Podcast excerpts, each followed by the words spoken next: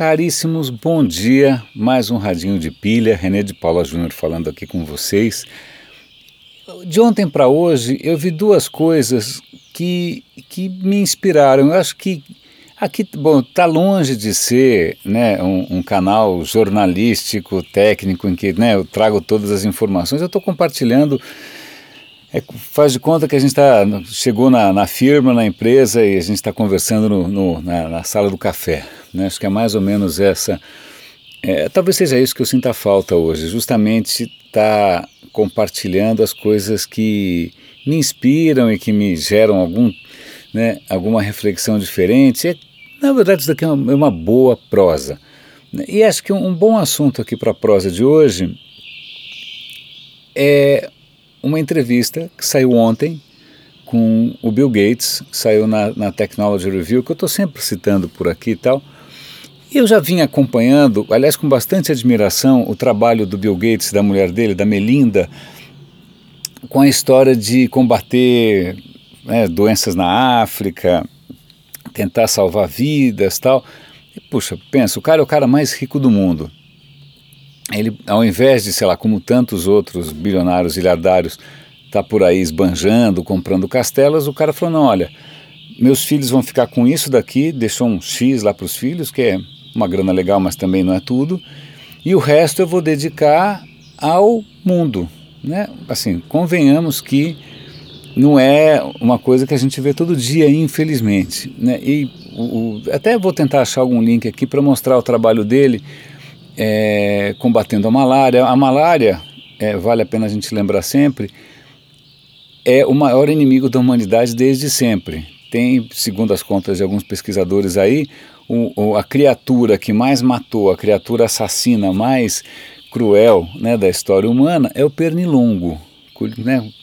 Não é o tubarão, não é o leão, não é o urso, é o raio do pernilongo porque em alguns lugares isso é endêmico, isso mata a gente o tempo todo. Né? A gente está tendo agora aqui no Brasil um, um, cheiro disso com chikungunya, né? com dengue, com zika. Né? Então, é, bom, então ele tem dedicado ali uma fortuna ajudando pesquisas, vacinas, tá legal. Isso eu já conhecia, mas eu vou dar link aqui mesmo assim, tá? Acho que é, é, bacana, é inspirador. E o cara vai até a África, ele se expõe, não é que ele fica lá sentadinho em Seattle, né, só assinando o cheque. Não, o cara realmente se envolve. Mas o que eu vi hoje, que eu achei bacana, é que ele, junto com outros milionários, né, sei lá o que, trilionários, zilionários por aí, eles estão numa nova iniciativa que é para tentar é, combater o aquecimento global. De que maneira? É, e é isso que eu achei muito interessante, é, e por isso que a entrevista acho que vale a pena ler. A, segundo o, o, Bill Gates, o que está faltando nessa, nessa área de energia é justamente pesquisa fundamental.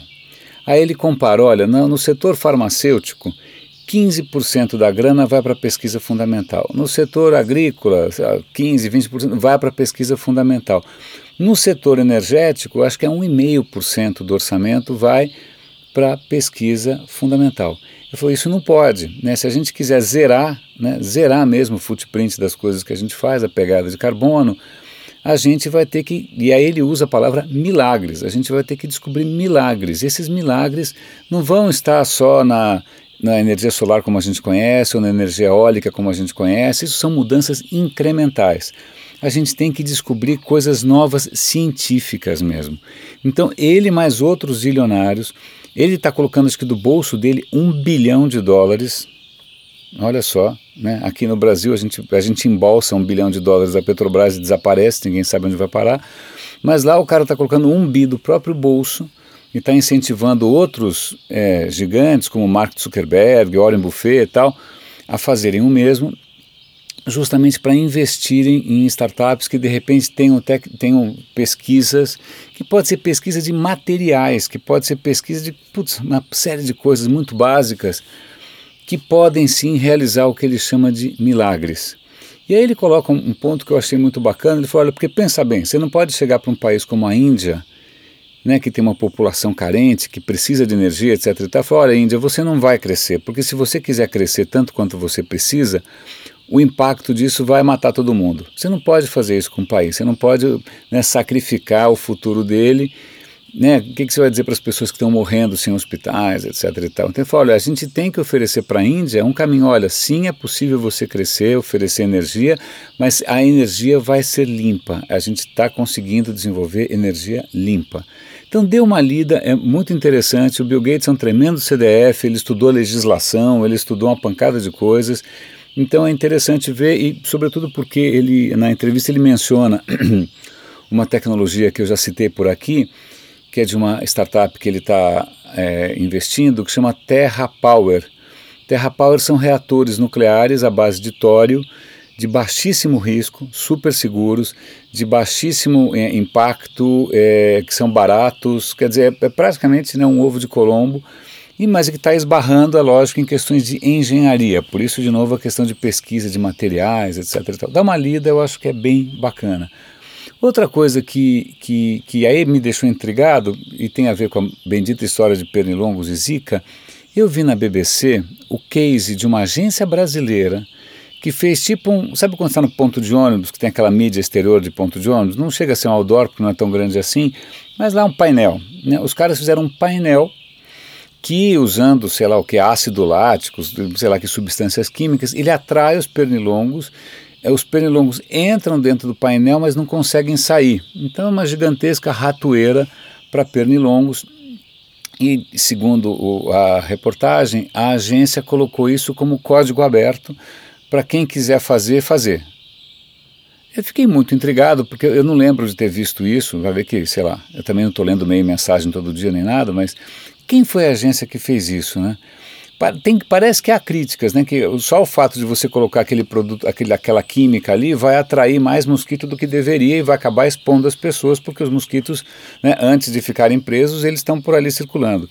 Né? Mas é, o que eu achei curioso também é assim, vamos imaginar que essa seja uma solução bacana, uma solução eficiente, uma solução. Será que a agência não podia fazer um esforcinho um pouco maior e levar isso no Ministério da Saúde, né? simplesmente colocar o código aberto e esperar que, né, magicamente as pessoas vão se interessar e vão sair fazendo isso.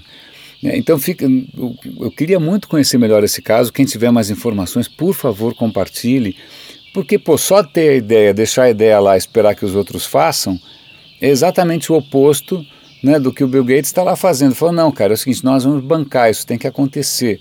Sobretudo porque, e aí vale esse comentário final, o que o Bill Gates reconhece é que o mercado, sobretudo o mercado de investimento, ficou viciado nessas empresas de tecnologia em que você investe e a grana volta muito rápido. Né? Então, putz, fica ali né, um ano, dois anos, a empresa tá, já está faturando legal. Agora, um investimento desses em pesquisa de energia é para 20 anos, mas tem que ser feito. Tanto é que quem faz isso hoje em dia é, sei lá, o governo da China porque o governo da China vai durar. Ele não se preocupa com a eleição, preocupa? Não. Então ele vai durar um tempão, então ele consegue pensar a longo prazo. Bom, então se alguém souber quem foi a agência que fez isso, é, tiver mais alguma informação, me passa que eu coloco aqui nos links. É, eu acho que é isso. É, René de Paula Júnior falando que você tenha um bom dia e até amanhã aqui no Radinho de Pilha.